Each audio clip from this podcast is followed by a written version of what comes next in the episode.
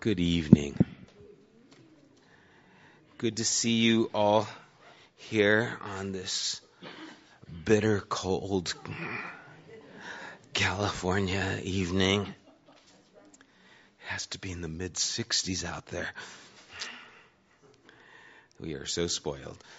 Let's get into John's Gospel. We're in chapter 16. We only got halfway through it last week. We're going to finish the half this week. Kind of went long last week. I didn't think it was long, but it was, uh, which isn't a good sign. It's never good when you don't think you're going long and you are. Because, um, anyway, like that could be dangerous. What if you think you are and then you really are? So, um, but we're going to pick up in verse 16 and just to kind of recap, Jesus is warning his disciples that he's going to be leaving. And he's warning them so that they won't fall away, so that they won't neglect their belief in him.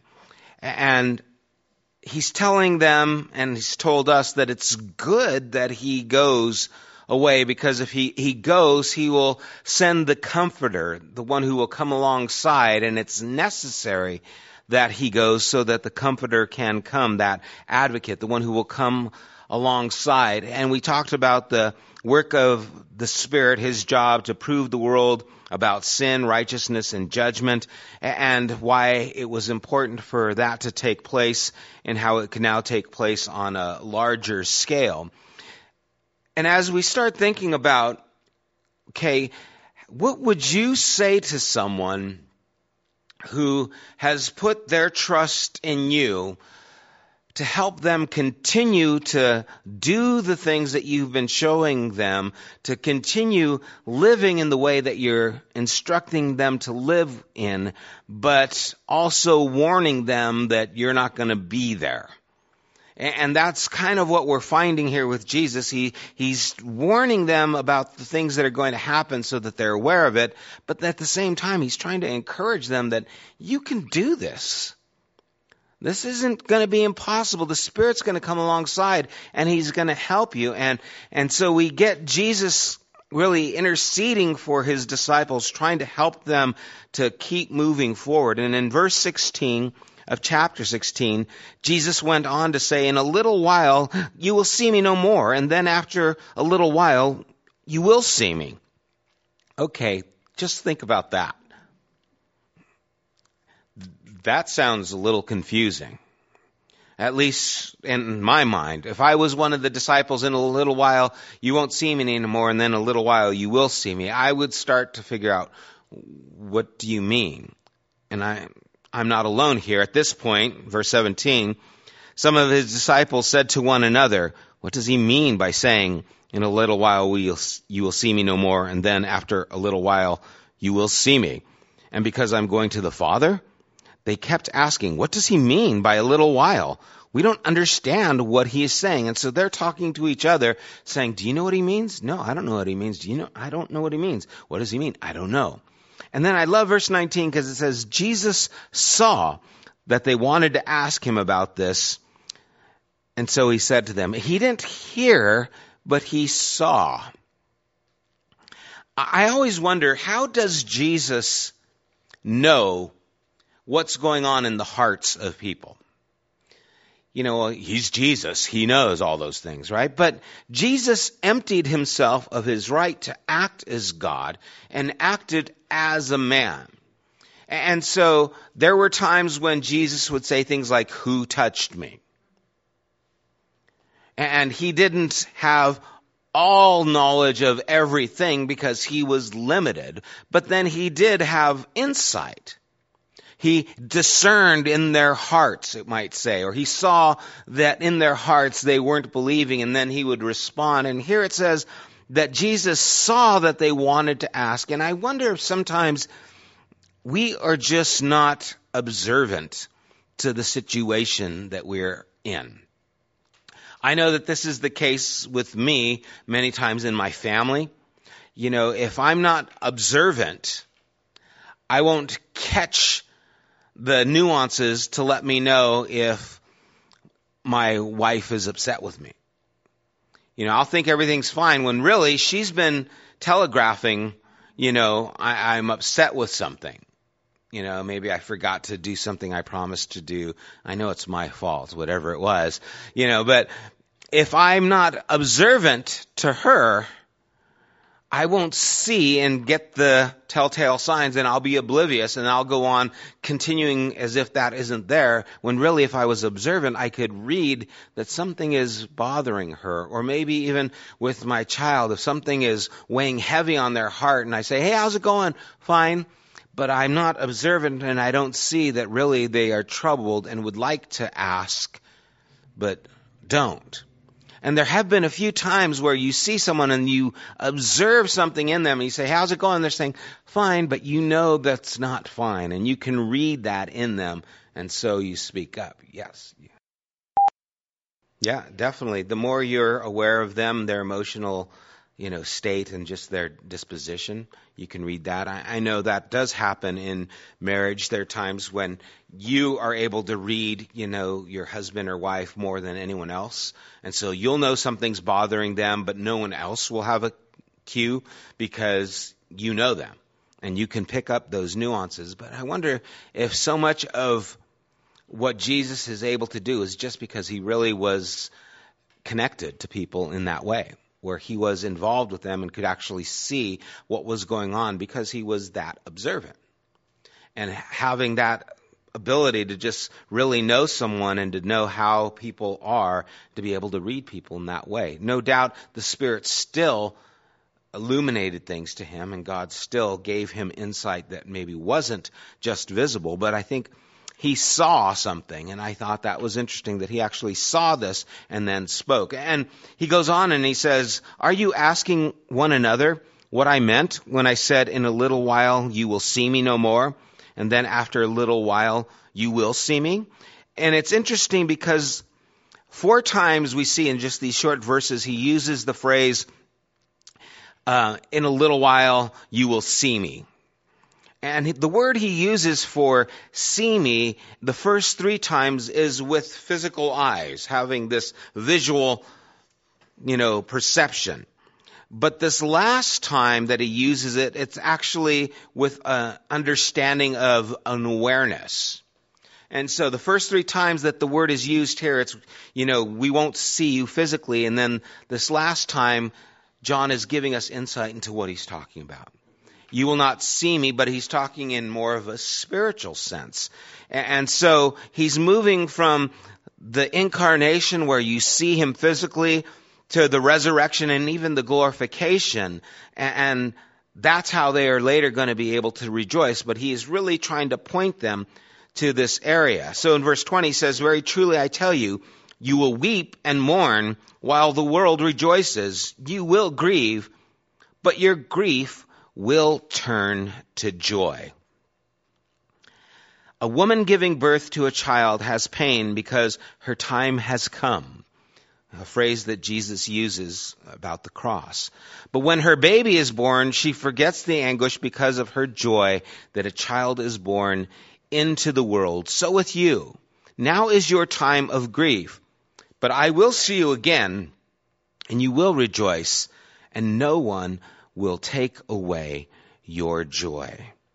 And so Jesus is trying to now explain exactly what he means by go away. And again, we have the ability to look on this side of the cross back to all the things that have happened. And John is doing the same thing as he's writing this so that we have an understanding of what Jesus was actually saying at the time.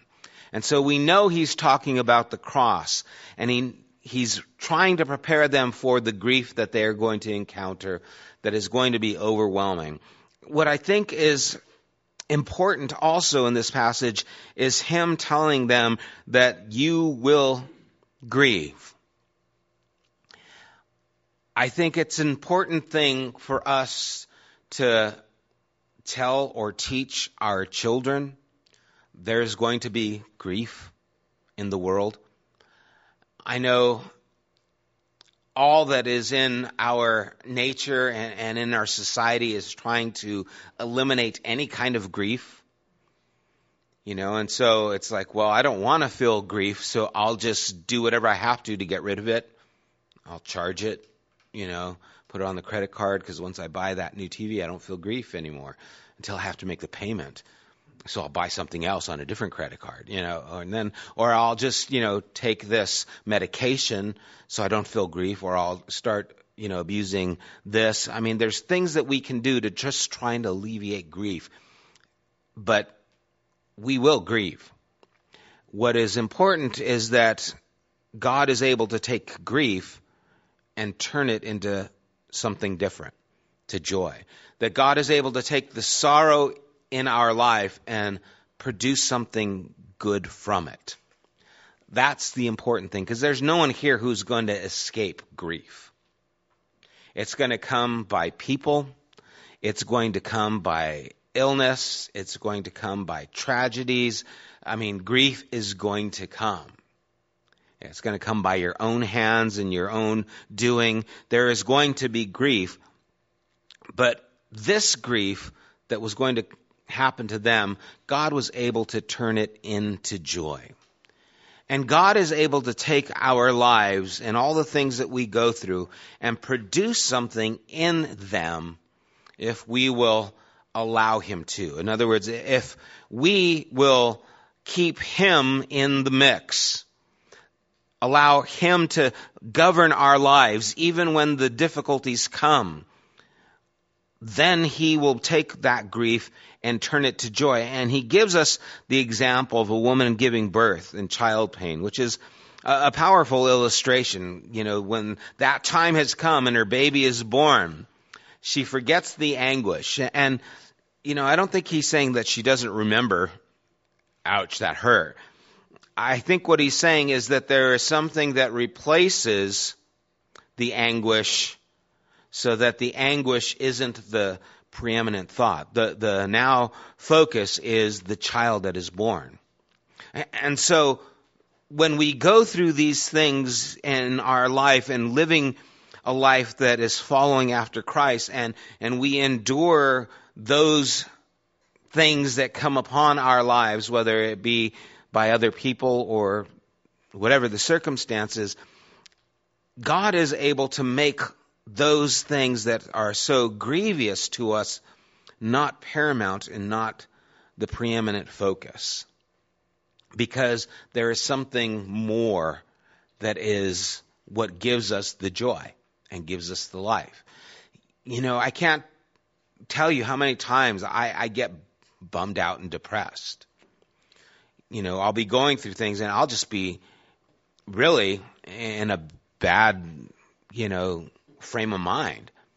I've got a cloud over my head and I'm doing the whole Eeyore thing, you know, why me? Nothing's good. Everyone left me. Nobody loves me. I'm just going on in this way and I can get just so spiraling down in this, you know, uh, depression don't want to get up. I, I, just don't see the point of going on. Everything is just a labor. There's no no reason to just keep doing this if this is all that there is. And in the middle of those times, there are opportunities where God gives me uh, a glimmer of light and it might be in a conversation. It might be in something that takes place um, or something that I am able to do or maybe even something that someone shares with me that all of a sudden gives my perspective kind of allows me to get up above the clouds and, and, see that there is light, see that there is hope, and see that, wow, you know what? It's going to be okay things are going to be all right. But I'm telling you, man, in the middle of it, it, it doesn't feel all right. It feels like grief. But He is able to bring things in our lives that help us turn that grief into joy and help that grief not to be what is our focus. And sometimes we just got to hang on. Sometimes we just have to keep pushing forward. Paul says, don't grow weary in doing good. In due time, you will receive the crown of life if you don't faint. And so sometimes we just have to keep pushing so we can break through the clouds and so we can get over that darkness. We have to just keep pushing. And also, it's what you are pushing towards. It's not just like, I'm going to just grin and bear it. You know, the idea here is the grief is going to be because of my crucifixion. The joy is going to be because of my resurrection. And so these things are connected to the work of God. It's not just like, well, someday you're going to get a raise and everything will be better. You know, it's not just a material thing. It's not just, well, you're going to find out the doctor says you don't have cancer and then everything's going to be better or that person's going to be nice to you and everything's good. This has to do with your endeavor for the things of God. That He is able to take the problems that we go through and then give us something that is more valuable than the problems of this world. And so he's really helping them see that all the things they're hoping in here for the Messiah to set up his kingdom here on earth and all those hopes that they have that are going to be dashed, they're going to turn to joy when you see that God is actually doing something else, but it's a good thing and they will be able to find joy, even though it's not in what they were thinking. Does that make sense? Okay, so it's not just like everything's going to be good, the sun will come out tomorrow, tomorrow. You know, it's not this happy go lucky, you know, ignorant kind of bliss that is taking place. It really has to do with what are we connected to because they are going to have to be connected to Christ who rises from the dead. And he's going to go on to say that no one takes this joy away because you're connected to life. And even when the difficulties come, no one can take this joy away. And so that's what he says in verse 22. So with you, now is your time of grief but I will see you again and you will rejoice and no one will take away your joy. In that day you will no longer ask me anything. Very truly I tell you, my Father will give you whatever you ask in my name. Until now you have asked for, you have not asked for anything in my name. Ask and you will receive and your joy will be complete. Now, we talked about this a little bit last week, but what do you think he's meaning when he says, In that day you will no longer ask me anything? Why are we not going to ask him anything? Because he's not there. Okay. Because he won't be with them. But truly I tell you, my Father will give you whatever you ask in my name. Remember, we, we've, we've talked about how Jesus has made it possible for us to go directly to God.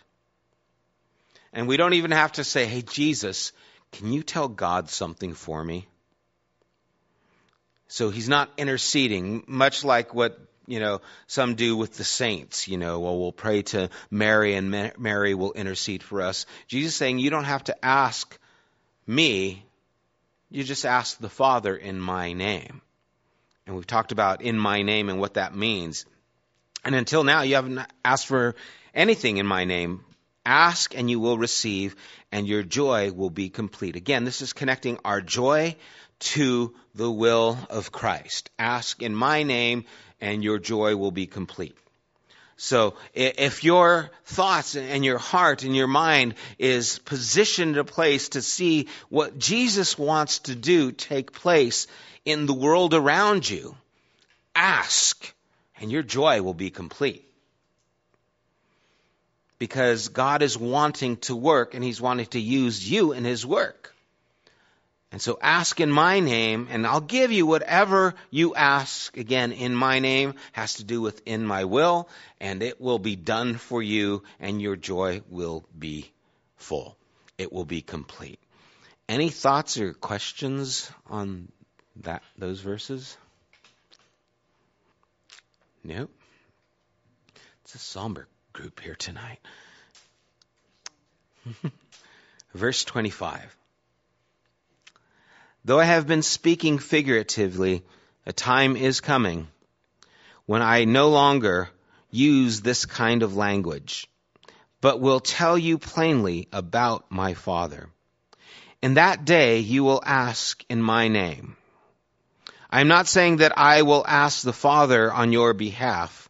No, the Father himself loves you because you have loved me and have believed that I came from God. I came from the Father and entered the world. Now I am leaving the world and going back to the Father. Jesus really is opening up a deeper understanding of our relationship with God and with the Father. The Father Himself loves you. This is a personal pronoun, okay? I'm not saying that I will ask the Father on your behalf. God loves you already. I think many times we have this mindset of God was angry with us, and then Jesus came and made it so that God isn't angry anymore with us. That kind of mentality. But Jesus never presents things in that way. It's always been that God so loved the world that he gave. It wasn't that God was mad at us, so he had to send Jesus so he wouldn't be mad anymore. No, God has always loved us, and because He loved us, He gave His Son. You see, Jesus came in response to God's heart, not to appease God's heart. And that's an important distinction because a lot of religious belief has the idea that God is angry until you're under the blood of Jesus and then he's not angry at you anymore. Okay? And it's not that God is angry. The Father himself loves you. And he's helping them to see that. You, you can go to God because he loves you. And he is saying that before the cross. Okay, so the cross hasn't taken place yet, and Jesus is saying you can go to the Father because he loves you. He didn't die to change God into a God of love. He died to tell us that God is love. And it's important that we see that. He came not because God so hated the world, but because God so loved the world. Jesus brought to men the love that God had already for them. And it's important that we see that. Otherwise, it doesn't make sense. And otherwise, you start getting a skewed idea of not only God, but of Jesus and why he came. You know, Jesus came to appease the anger of God. No, Jesus came because God loved and God needed to help us. Jesus appeased the guilt of man, not the anger of God. Make sense? Okay, and it's important that we understand that because throughout Jesus' time of talking to the multitudes, what made it so spectacular was that God actually cared about the people. The Sermon on the Mount, talking to the multitudes, when Jesus said, You are the light of the world. He said that to the multitudes a city set on a hill that cannot be hid. Why would you tell these people they are the light of the world? That's only for the Christian, right? No, that's God's thinking for humanity. Man is not living up to the potential that God has called us to live. And so Jesus is helping us to see God's love for them. And now what we need to do is respond to that love and deal with what's wrong in our lives. And that's where we have to recognize sin. We have to repent. We have to ask for forgiveness. We want to draw near to God, and we know that Jesus now has paid the debt that we owe.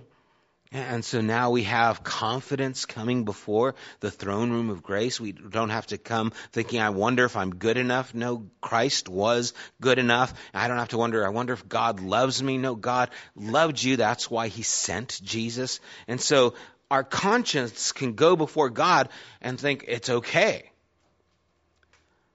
And so think about this.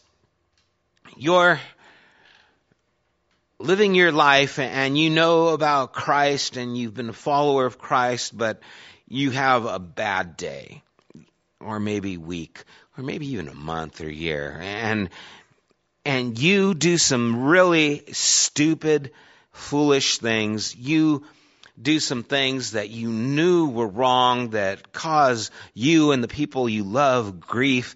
And now you have this kind of condemning thought, oh my gosh, how can I go to God with what I've done? How, how do I now come before God? And you, you come to God thinking, I, I have to, I have to get Him to, to forgive me first so that I can come before Him so that maybe He'll want to help me. You see, that's not at all the picture that Jesus is painting. Even when you're in that bad and pitiful place, God still loves you. That's the whole story of the, the son who went out, the prodigal son, and went out and squandered his life. God still loved that son. Actually, God loved both sons. That story is about two sons and the father. And never, there was never a time when that, pers- that son could not come to the father. There's never a time when you can't go to God, even if you really blow it. Even if you turn your back on your family, and even if you do these things, there's never a time where you can't return to God and receive forgiveness. You have to return. You have to turn. But God isn't, nope, sorry. First pay penance and then I'll accept you. Penance is paid through Jesus. It's never too late to start doing what is right. And so we can always turn. The problem is some people don't. The problem is some people continue to live in the lie and live in the darkness, and then they go further and further away in that darkness. But they can always turn back to God. And of course, there's the repercussions of all that we do. You know, you still reap what you sow, good or bad. But Jesus is really letting us know that God loves you right now, right where you're at, and you can go to Him right now. And he goes on and he says, God loves you because you have loved me and have believed that I came from God. Remember, that's what we started in chapter 14. Don't let your heart be troubled. You believe in God, believe also in me. That we have the clear picture of who God is in Jesus. And as we trust Jesus, we trust God. And he says that he came from the Father, which really speaks of his preeminence, his always existing, that he entered the world, which speaks of the incarnation. I am leaving the world, which speaks of his resurrection, and going back to the Father speaks of his ascension. So here we have kind of encapsulated Jesus always was, he came into the world, he rose from the dead and he's ascending back to the Father. And Jesus is telling them this at this time. But they are unable to grasp this, as I think we would be too if we were at that time. Jesus would start telling me this, you'd be like, that's out there. I don't get it. Okay, it's just kind of hard for my mind to wrap around. Any questions on those verses, 25 through 28? Or any thoughts on those verses? Um, there are different ideas on, you know, Christophany, where it is Christ appearing, um, you know, at different times. It's hard to be certain when it actually is Jesus, but we know that he's always existed, and so it's possible. We know that he did not become human until the incarnation, but yeah, he, you know, and even the messenger, like we're gonna look at, or maybe we'll look at in uh, Genesis, I think 17, where three men come up to Abraham, and it's the Lord, but it's three men. What is that about? You know, and he has sits there and talks with them. They have this little discussion, and Abraham's able to hear their discussion. They're going to talk about going to Sodom and Gomorrah and destroying it. And they have this dialogue with God. Well, what is that? And some people will say, well, it's a Christophany, you know, it's Christ appearing, but it's also a messenger of God.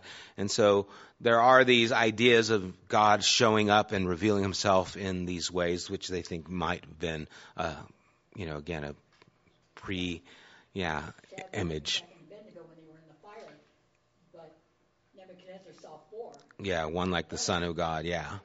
Yeah, so it could be a Christophany, an image of Christ, and so in that way. You know, there, I mean, Jesus says in the beginning was the Word, the Word was with God, and the Word was God. You know, John says in the beginning of the gospel, and the Word became flesh and dwelt among us. That's connecting to, again, Genesis, that always in the beginning.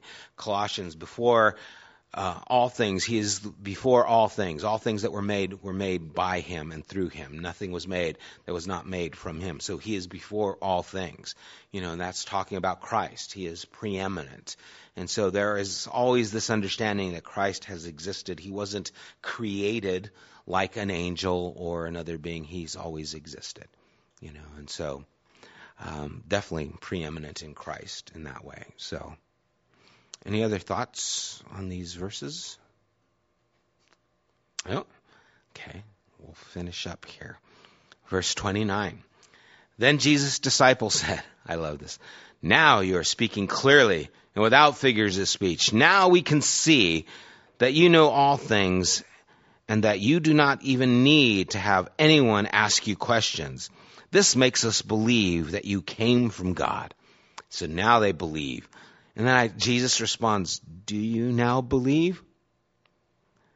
Jesus replied, A time is coming, and in fact has come, when you will be scattered, each to your own home. You will leave me alone, all alone. Yet I am not alone, for my Father is with me. There are some powerful things just in these verses. First of all, he challenges them. Really? You believe now. Now, do you think they didn't believe? What do you think they were saying? Do you think they were just blowing smoke? What do you What do you think? You think they were just blowing smoke? They said they believed, but they didn't. You know, the only thing he says different is I'm leaving the world and going back to my father, where he says I'm going to go away and then I'll come back. And so now there's a little more clarification. I'm leaving the world. And so well, it's still, I don't think they fully understood what it meant, but I think it brought a little clarity. Okay, you're leaving the world. And so in their mind, they probably had an idea of concept, but I don't think they fully understood still. And I love that Jesus says, Do you? You, you believe now? And then he goes on to say, because there's going to be a time that's scattered. Now, I think it's something to think about is believing is more than knowing. You can know things, but not live them, and so one would question if you're believing them. You know what I'm saying? So it, it, I have an understanding that the word belief here is more than being aware. It actually is being engaged in and acting on. You know, one of the I just read something today and was talking uh, about a pastor who was very just disheartened with the church group that he was with because they always talked about knowing the word. You need to know the word. You need to know the word. But they weren't becoming better people. And so this whole idea of, well, you got to know the word, you got to know the Bible, you got to know the Bible wasn't making them better people. They weren't more compassionate. They weren't more loving. In fact, they became very judgmental, very self-righteous. And so this idea of knowledge and belief kind of got intermixed and say, well, we believe. Why? Because we know. But Jesus is saying, do you really believe? Even if you know, you're going to scatter, which shows that there's something lacking in your belief.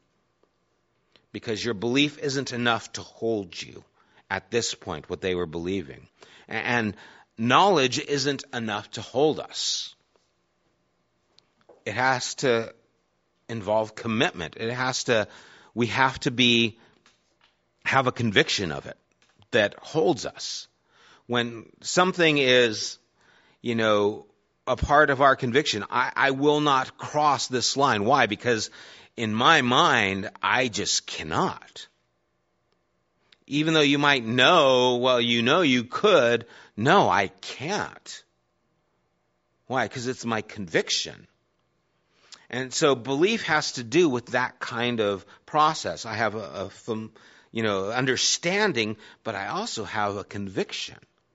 And they didn't have the conviction when he left that they were going to, okay, yeah, we knew this was going to happen. It's okay. We still believe. No, when he was arrested, they scattered.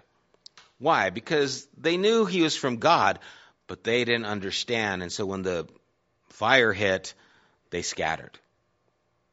Now they came back, which is comforting because how many times have we scattered? You know, and we have the opportunity to come back. But it's important to understand that this idea of believing is more than just knowing. It has to do with living.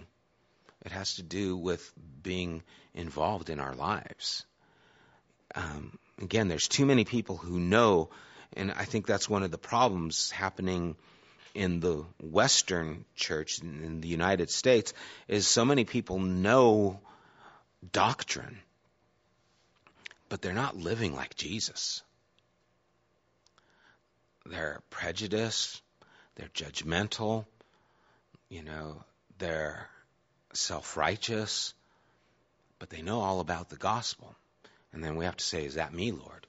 Am, am I like that? Do I have all this information because I hear it? And let's face it, we can hear gospel all the time. I mean, there's on TV, on radio, Bible studies.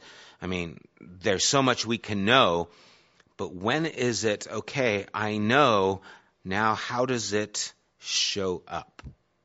How, eh, eh, instead of asking, do I know more than I did last year? We should be asking, am I a better person than I was last year? Am, am I more compassionate than I was last year? Or do I just know more? Oh, I went in depth through the book of Revelation. Man, I got a lot of stuff. Are you a better person or are you still a jerk to your waiter? You know what I mean? I saw a post someone says, if you're nice to me but you're not nice to your waitress, you're not a nice person. There's some Facebook comment, but I just like thought, yeah, it's true. You know, if you're not a nicer person, then what good is all that information doing to you? Then Knowledge puffs up, love builds up, it edifies. And so we've gotten into a place where we think, and it's not that knowing isn't bad, but it's not enough. Knowing and loving have to go together. And here they believe, maybe, but he says, you're going to scatter. And really, what, what's gripped me in verse 32 is, you will leave me alone. That's heartbreaking. You will leave me alone. These are his closest friends, and he's telling them, You're going to leave me alone. And he says, Yet I am not alone, for my Father is with me. I got to tell you a little emo moment I had when I was in high school. Um, this verse reminded me of. I had become a follower of Christ, and I had a really bad day as far as high school bad days could go, which really isn't bad, you know. Looking back, I long for those kinds of bad days. But I, I had this bad day, and it was a rough time at work, and I was taking all my friends to go see a, a band. It was a Christian concert, and so I, we all jumped in my Volkswagen.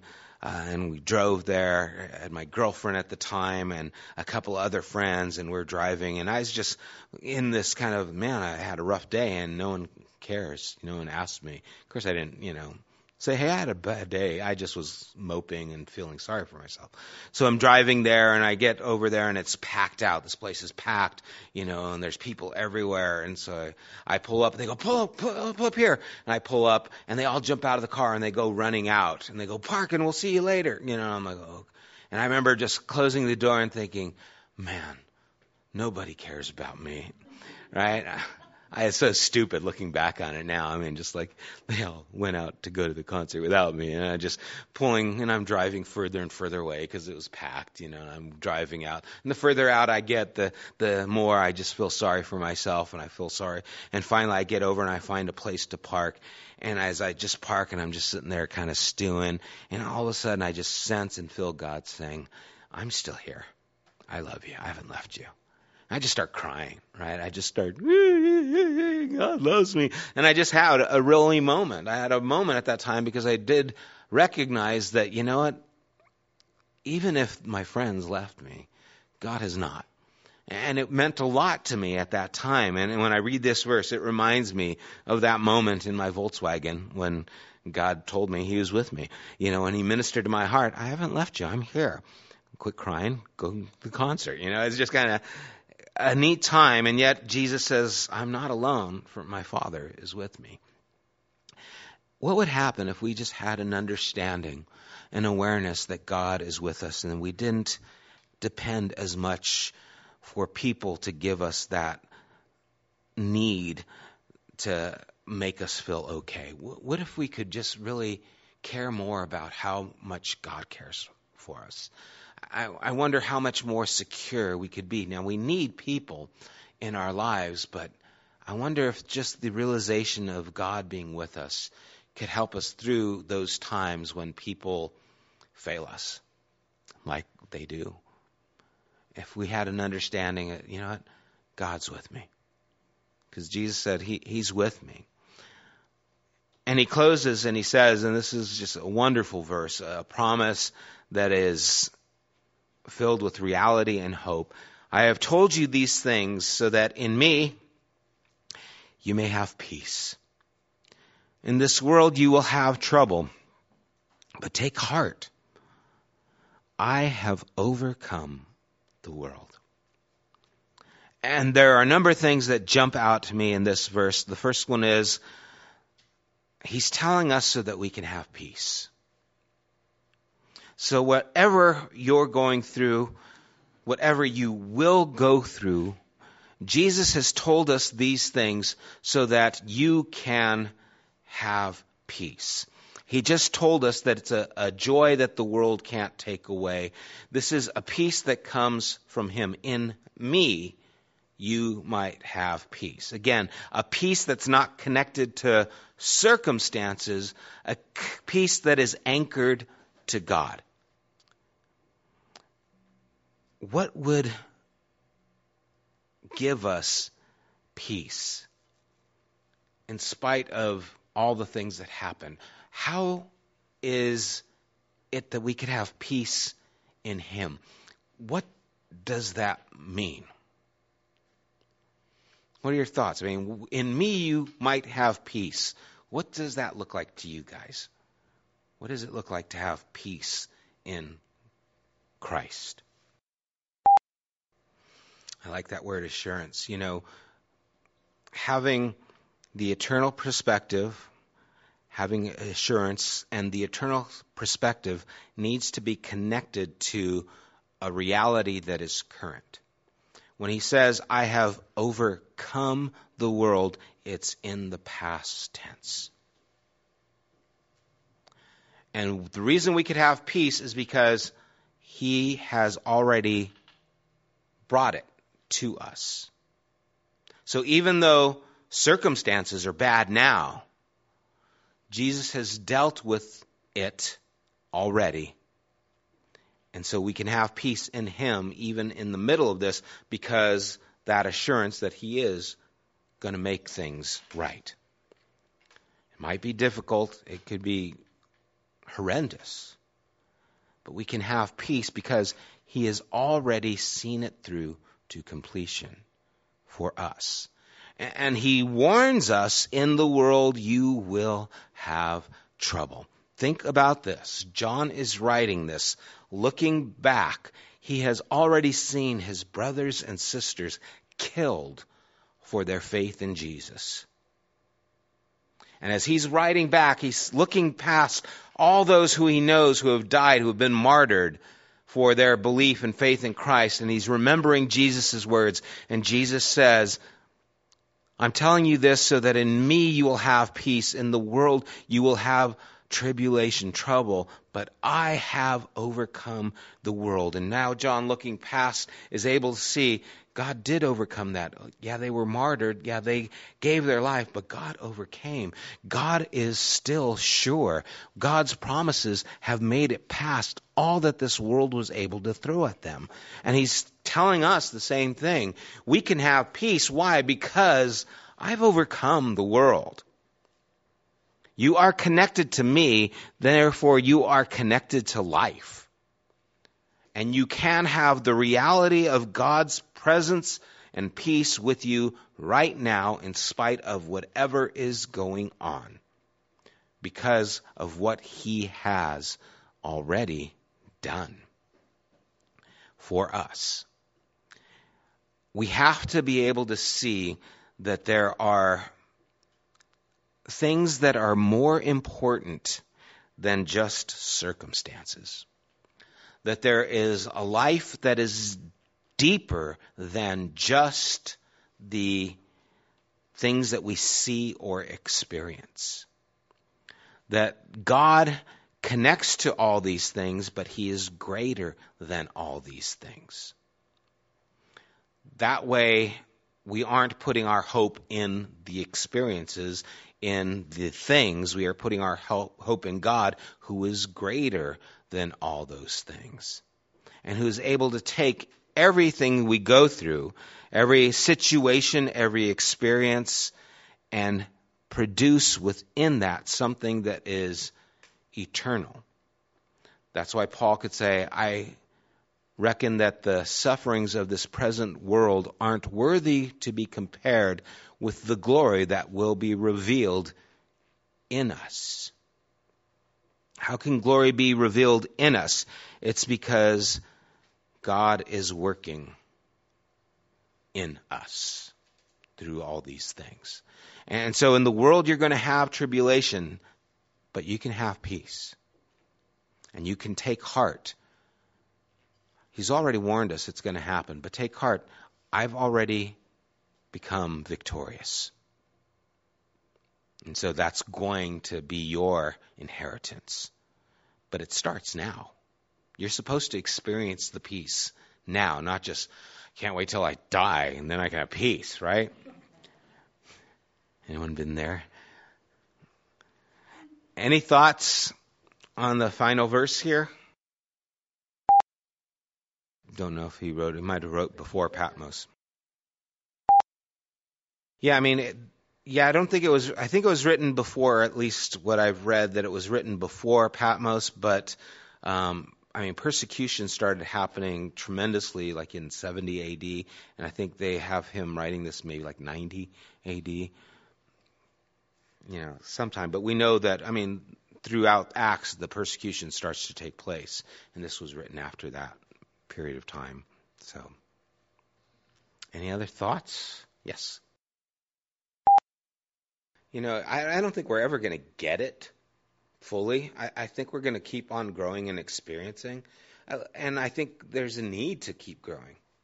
You know, I think as we look at even Paul and his conversion, where he started and where he ended, I mean, I think there was growth in his life. I think there's supposed to be continued growth and development and trust in God in our lives. And we're going to have some pitfalls, but we keep growing through it. You know, there are times now I look back and I know that Karina and I could not have gone through what we've gone through 10 years ago, what we went through in the past year. You know, it would have sunk us.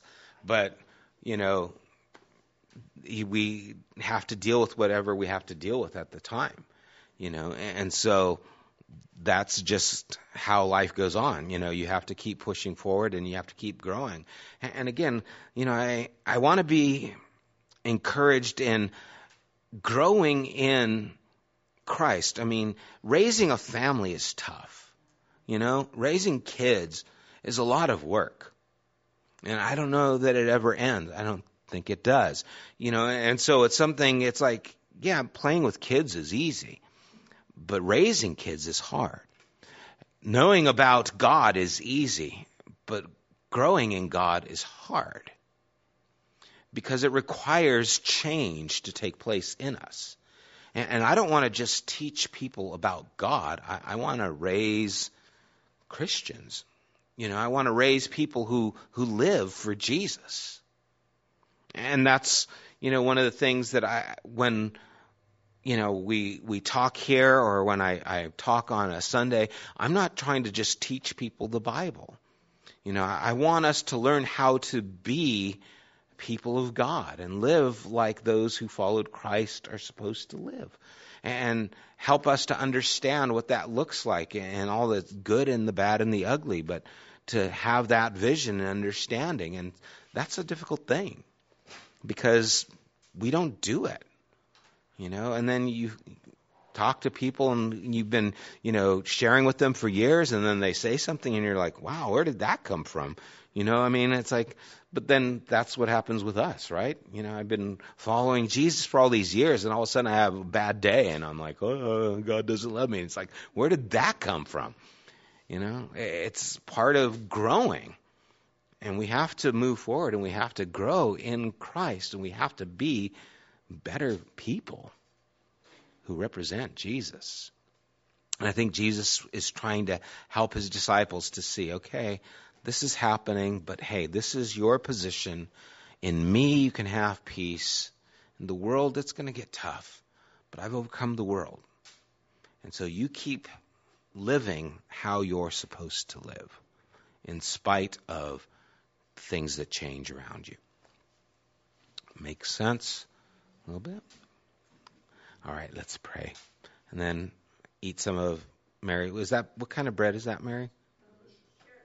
Carrot raisin bread there. So, something to look forward to. Father, thank you for these words and for your uh, encouraging us in spite of the circumstances we go through and knowing that in the world we will have trouble. Lord, we can take heart you have overcome the world, that in you we can have peace, that God loves us, that you are for us, not against us, and that your desire is to work in us and to work for a purpose, God, not just to help us to live happy lives, but to help us live meaningful lives. Lord, help us to connect to meaning and the meaning you would have for us, a, a, purpose that you would have for us. Help us to understand that you have given us life for a reason and not just so that we could enjoy coffee and carrot bread. Lord, you've given us life so that we can make an impact on the world around us in some way, that we could show your love to, to someone, that we can be an example of you, and that we would go out in your name and represent you to whatever degree we can. And I thank you for this time and for your encouragement to us. In Jesus' name we pray. Amen.